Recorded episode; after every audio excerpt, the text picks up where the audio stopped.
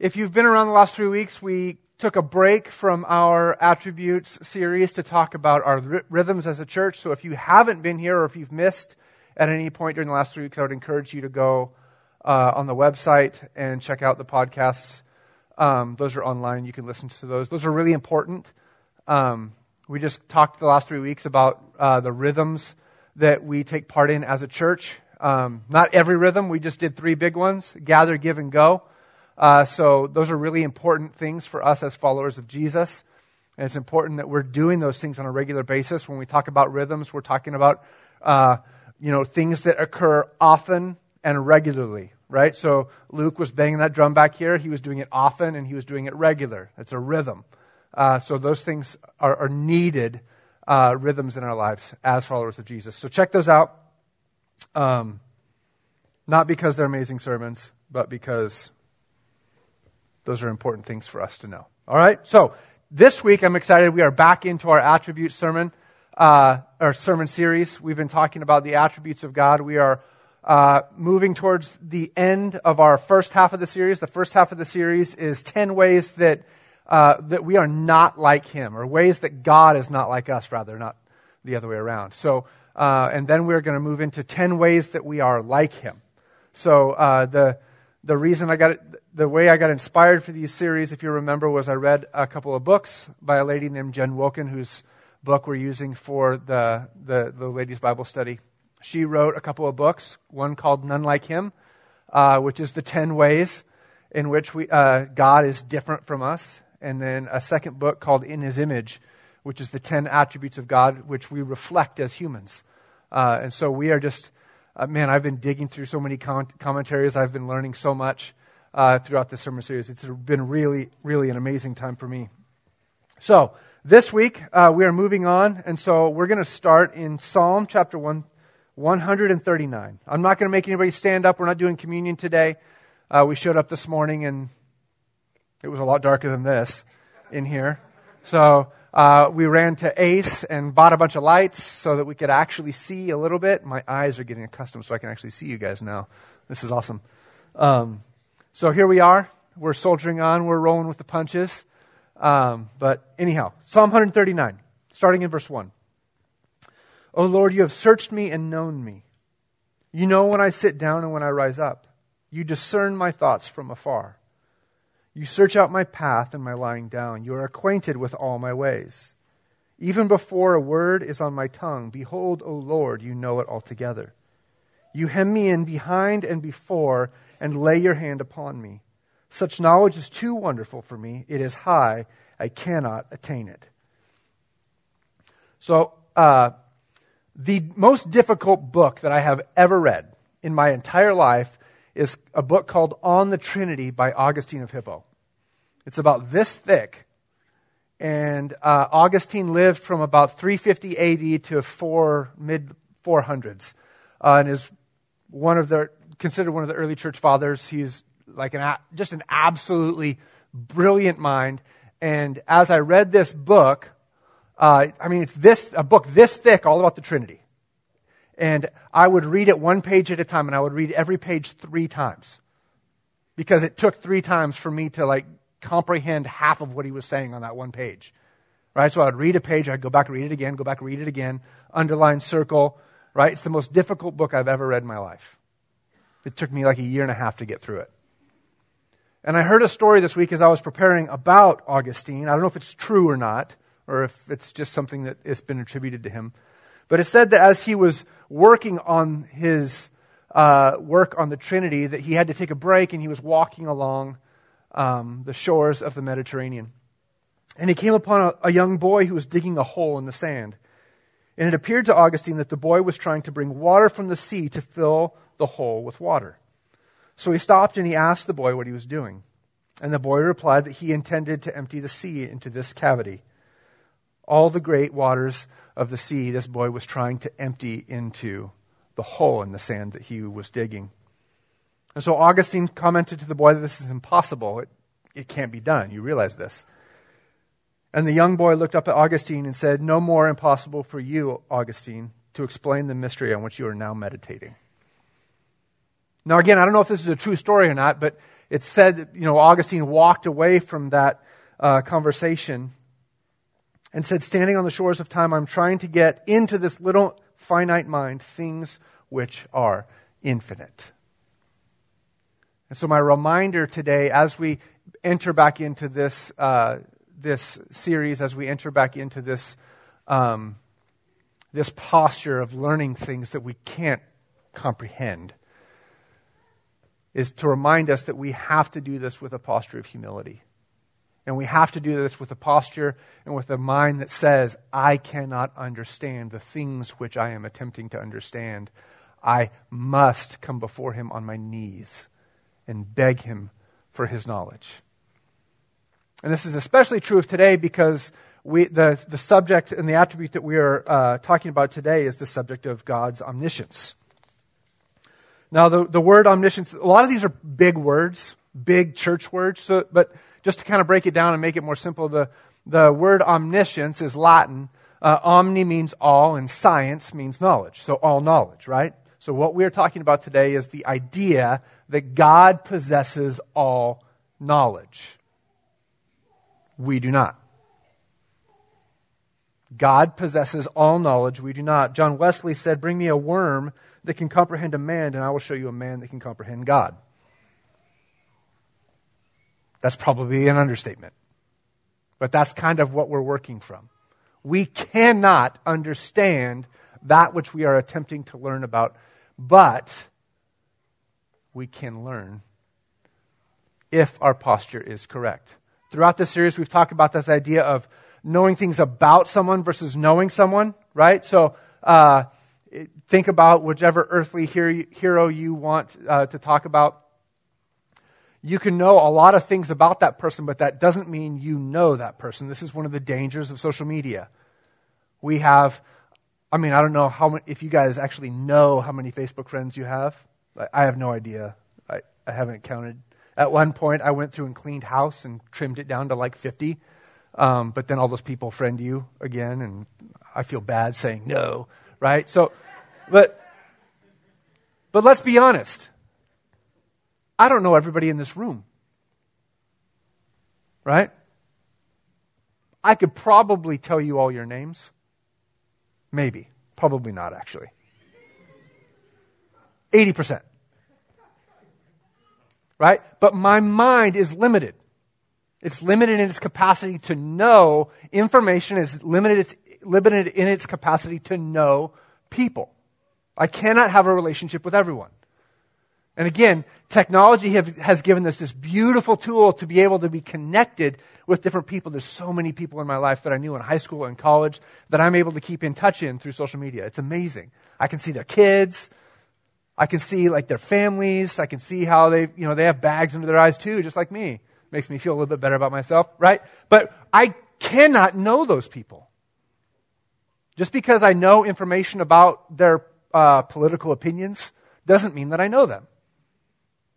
Right? We can know a lot of things about God and not know Him. We can go all the way through this series and you can gain all this information that you can then spout off to your friends to make yourself look smart, but not know God. That's extremely possible. In the same way that we can know lots of things about people and not know them, we can know facts about God and not know Him. The only way to know God is to come to Him in humility and allow Him to reveal Himself to us. That's the only way to truly know God. And so, what we are attempting to do in this sermon series is to not gain knowledge as much as it is to know the one whom we say we love more than anything else in the world. And so I just feel it's appropriate as we come together to remind us constantly of what we are attempting to do and what we are not attempting to do. So, God is omniscient. It basically means that He has all knowledge. He knows all actualities and all possibilities, things that are and things that can be. Again, I'm limited in my, uh, my knowledge of the names of the people in this room. God possesses all knowledge. All knowledge that exists and all knowledge that can exist, he possesses. He is the source of all of it. God cannot learn. There is nothing that he does not know, so he cannot learn. Like, I don't know about you, but my, main, my brain has already cracked at this point. Like, the idea that someone would contain so much vast amount of knowledge that there is nothing that he could possibly learn because there's nothing that he does not already know. That's beyond my realm of understanding. But the amazing thing about God's knowledge, and this is where I want to focus today, is not in its vastness as much as it is in its intimacy. Right? And we're kind of saying the same thing. God's vast knowledge is also vast in its intimacy. Right? There is nothing, no minute detail that He does not know. The, the Word of God reveals this to us in numerous ways. I'm just going to give you a couple. Psalm 147, verses 4 and 5. He determines the number of the stars. He gives to all of them their names. Great is our Lord and abundant in power. His understanding is beyond measure. So God's understanding is vast. All of the stars, He knows them by name. So it's vast and it's also intimate. Right? It's not just that He created all the stars and put them out there. He knows every single one of them and He knows the number of them. That is a vast and yet intimate knowledge. Matthew chapter 10 says, Are not two sparrows sold for a penny, and not one of them will fall to the ground apart from your Father? The sparrows. The birds I used to shoot with my BB gun when I was a kid. He knows every one of them. Psalm 50, verse 11 I know all the birds of the hills, and all that moves in the field is mine. Scripture says that the hairs on your head are numbered.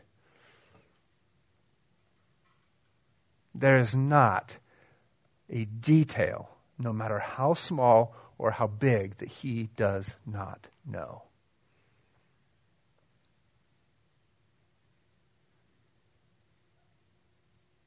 And it, sh- it should take a lifetime for that to settle on our souls.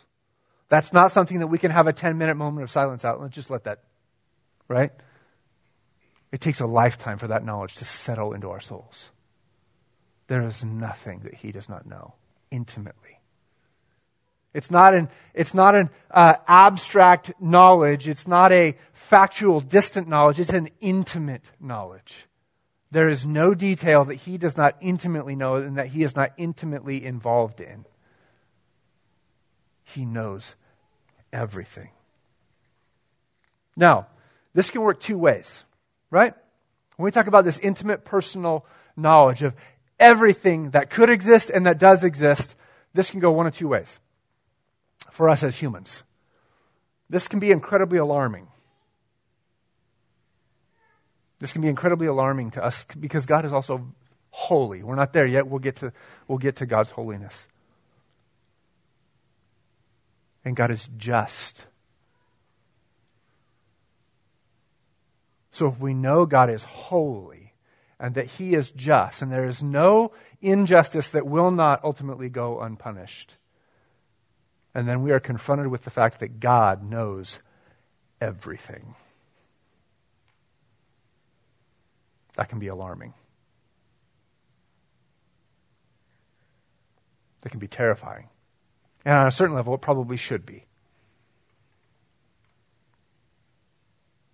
But then we can look at that coin on the other side, can't we? On the other side of that coin is quite simply that God, this holy, just God who knows everything about you and about me, chose to love us.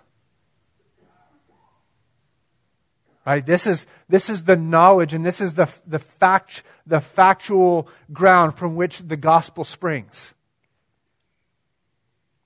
the creator of the universe, who we'll see in a little while, knew you before he knit you in your mother's womb, knew every sin you would commit, every heinous act that you would commit in your mind, which Jesus, by the way, says is the same thing as actually carrying it out, chose to create you, and then chose to die for you. The depths of his knowledge actually enhances his love for us. His grace and his love for us is actually magnified a millionfold by the fact that he knows everything. There is nothing that he did not know about before he went to the cross for you. Nothing that you have thought or done, past, present, or future. So the realization that God knows everything can be alarming, but ultimately, it should give us incredible confidence. Incredible confidence that He loves you. That He loves you. Ultimately, that's why we're here. We're here because He loves us. We're here because He loves us despite us.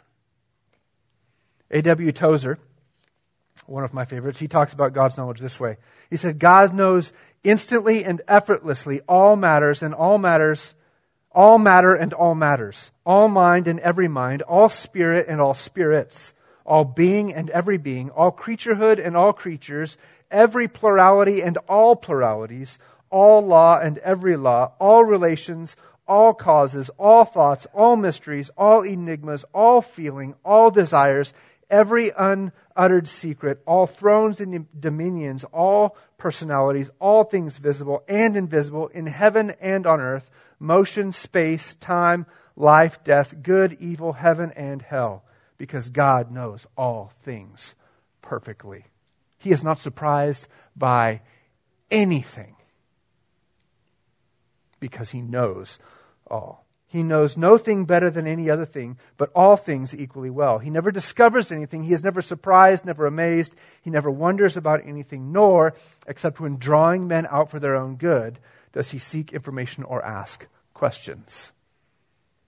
You know those times in the scripture where God comes to a person and asks them a question? Like in Genesis 3, Adam and Eve uh, eat the fruits they were commanded not to eat, and they see that they're naked, and, they, and then they, they hear the presence of God in the garden. What do they do? They hide. Right? Like, how ridiculous does that sound? That, we can, that they could possibly think they were hiding from God. But what does God, what, what, what, what does God do when he approaches them? He asks them a series of questions to which he already knows the answer. He's not doing it because he's trying to gain knowledge. He's, do, he's asking those questions in order to point them and draw them out. So God asks questions, but not because he lacks knowledge. He asks questions for our good. He has the knowledge and he wants to reveal it to us. Jeremiah 33 says, Call to me and I will answer you. I will tell you great and hidden things that you have not known. Daniel chapter 2. Daniel answered and said, Blessed be the, God, the name of God forever and ever, to whom belong wisdom and might. He changes times and seasons. He removes kings and sets up kings. He give, gives wisdom to the wise and knowledge to those who have understanding. He reveals deep and hidden things. He knows what is in the dark, and the light dwells with him. God desires to reveal things to us, and he continues to do so. There is no knowledge that is not ultimately God's knowledge. And one of the ways that, that we as men have tried to supplant God, none of us actually word it that way, right? Nobody says, uh, like as Satan did, I'm going to be like God. But that's ultimately what's in our hearts, and that's what we try to do. The knowledge that he gives us we then worship instead of worshiping Him who gives that knowledge. Right? We worship those who are smarter than us. We attain to gain more and more and more knowledge without any humility behind it, behind the one who gives the knowledge. We worship knowledge. There's nothing wrong with knowledge, right?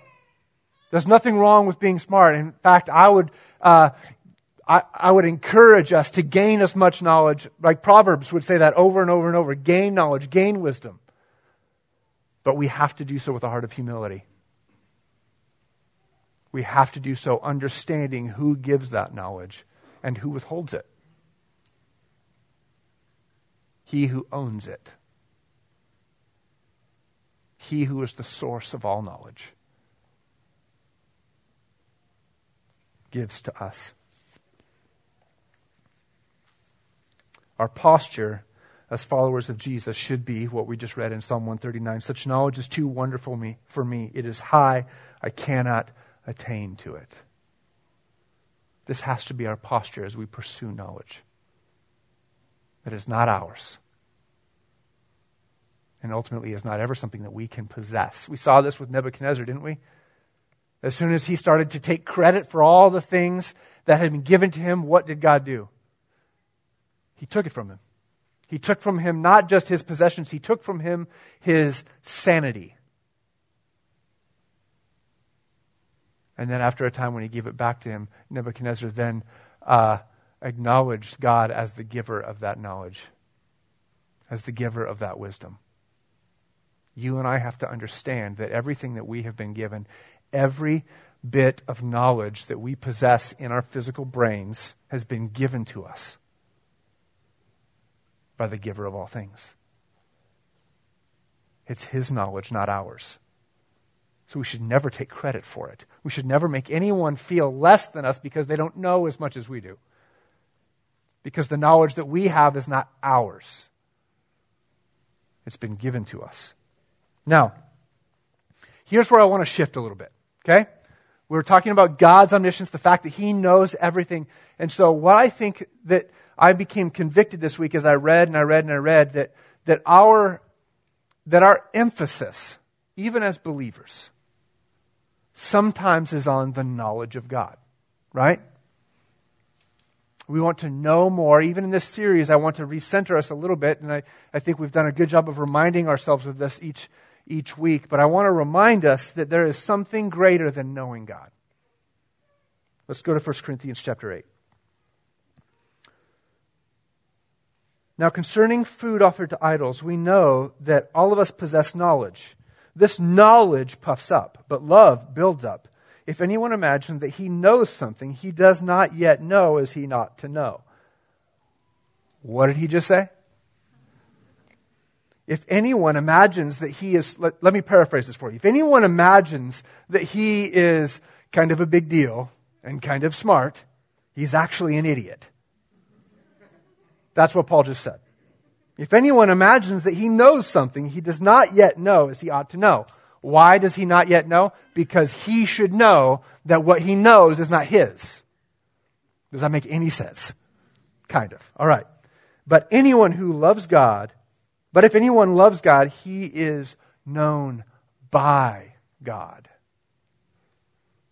So here's where I want to center us today. The knowledge of God is a wonderful thing.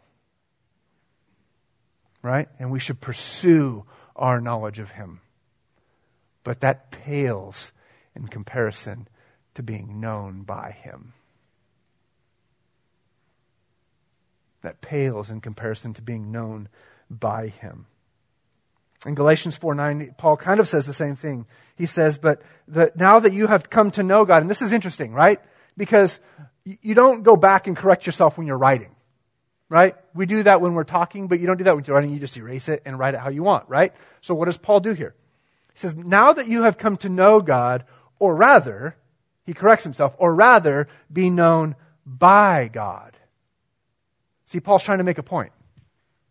You've come to know him, or rather, be known by him. He's making an emphasis uh, less on know, us knowing God, and he's placing the emphasis on the fact that we are known by God. The possessor and the creator of all knowledge knows you. And that makes us all equals.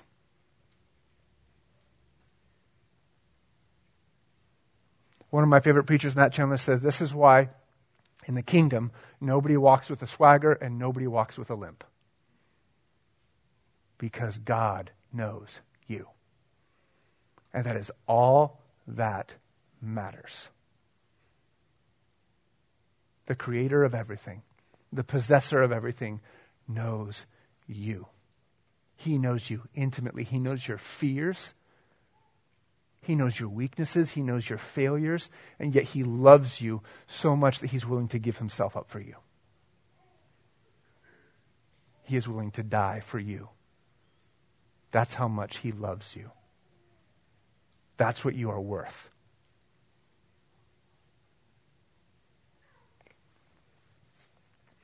I was reading about this, and then uh, this week I was uh, so it's cold and rainy out, right? So I don't ride my bike around anymore. Uh, this time of year, I have it on like a treadmill for bikes. Uh, it's in my bedroom, which is an amazing place to have a bike. My wife says. Um, no, seriously, she loves it. It's anyhow. Um, so I was in there riding my bike, um, bored out of my mind. So I like to, listen, like to listen to podcasts while I'm doing it. I was listening to the Bible Project podcast, and they were talking, uh, and all of a sudden uh, they started to talk about this 1 Corinthians chapter 8.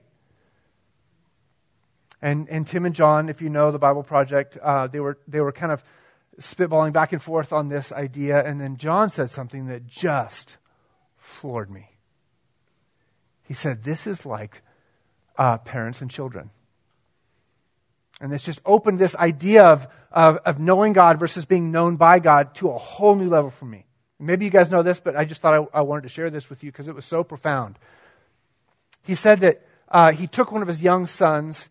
Uh, one of the ministries that we support as a church is Skate Church.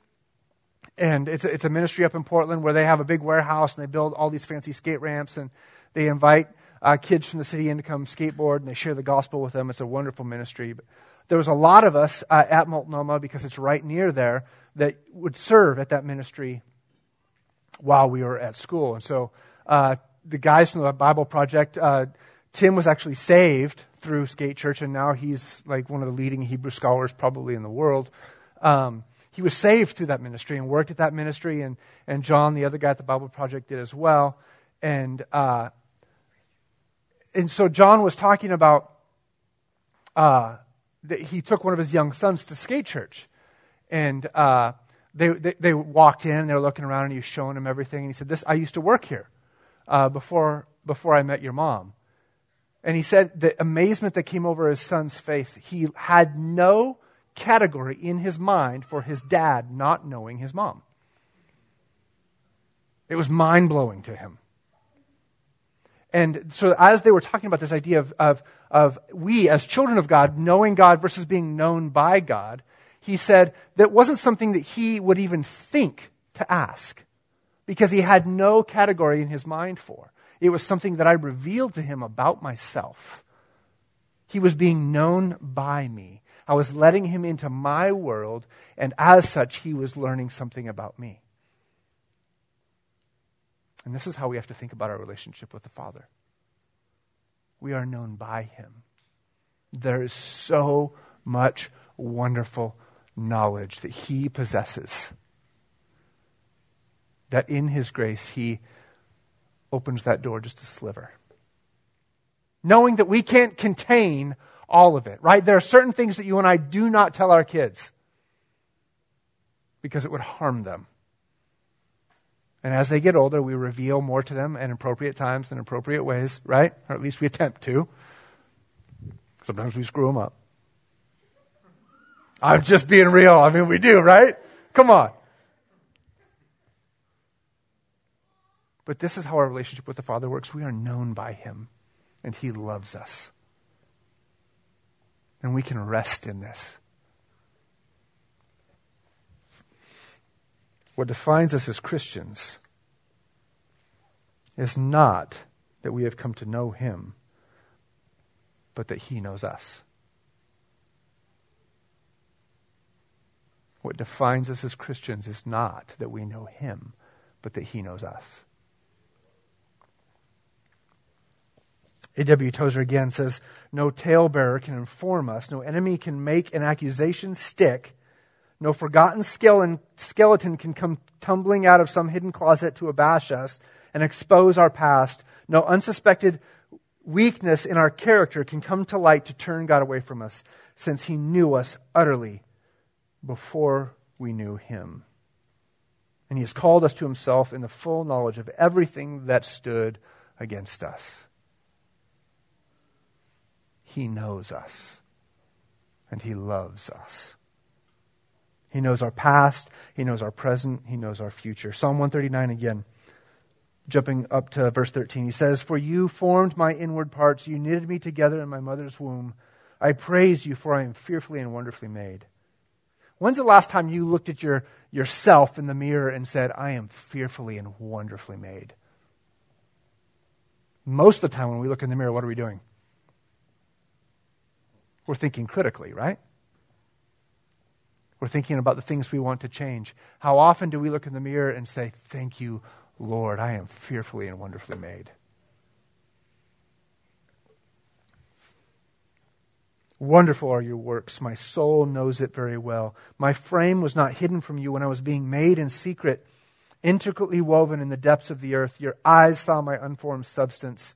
In your book were written, every one of them, the days that were formed for me, when as yet there was none of them. How precious to me are your thoughts, O God. How vast is the sum of them. If I would count them, they are more than the sand. I awake and I am still with you. I'm not going to lie, I cried this week a lot as I went over these notes.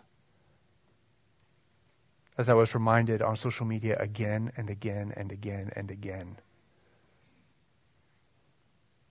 of the atrocities that are being committed against the unborn.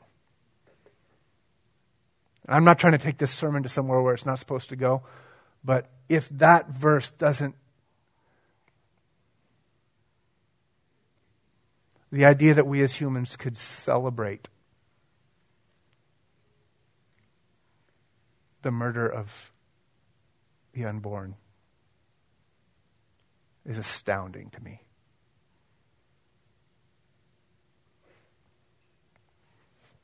Jeremiah 29. For I know the plans I have for you, declares the Lord plans for welfare and not for evil, to give you a future and a hope. He knows our past, He knows our present, and He knows our future. And our future in Him is exactly this. I know the plans I have for you, declares the Lord. Plans for welfare, not for evil, to give you a future and a hope. Our future, despite what's going on in the world around us, is exactly this. And it is sure. Isaiah 46, declaring the end from the beginning and from ancient things not yet done, saying, My counsel shall stand and I will accomplish my purpose. That's Him. That's our God. Declaring the end from the beginning.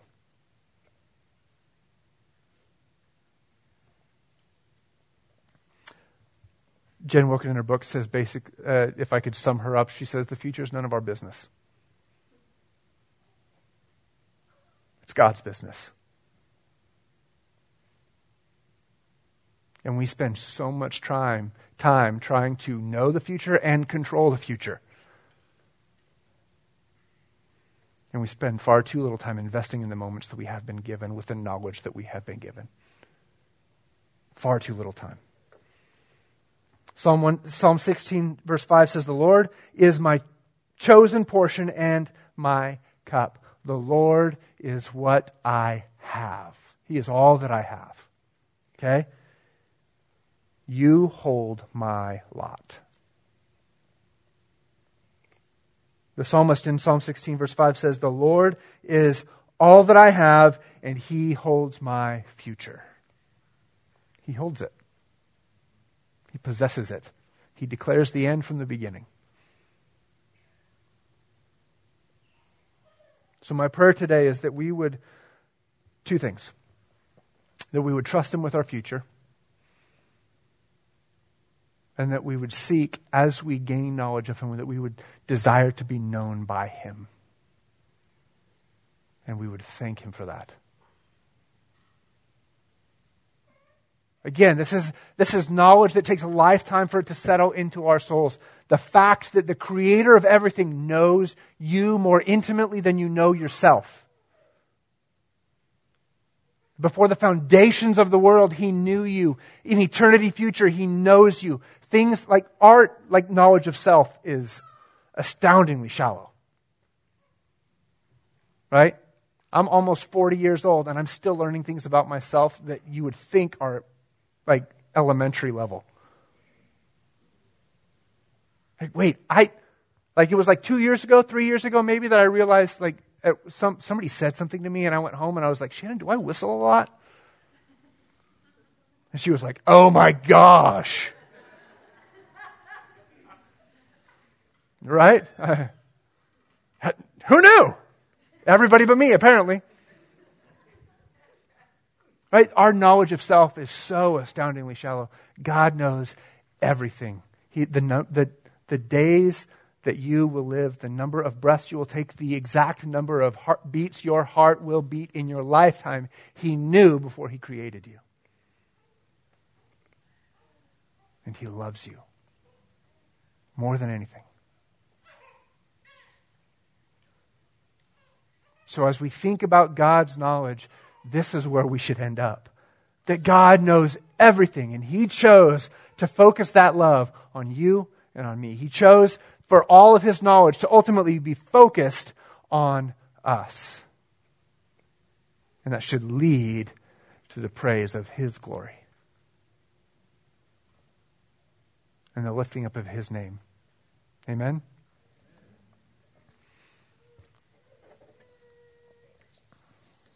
Father, we love you.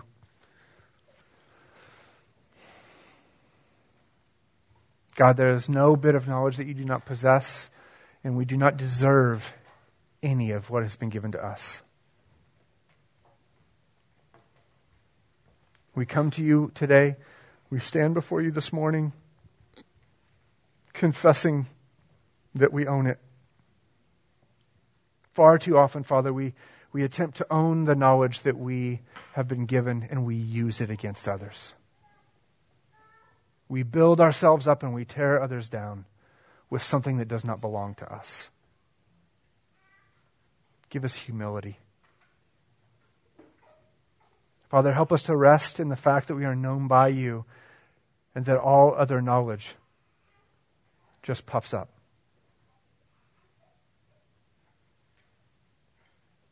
That we would be content with you as our portion, with you as our cup.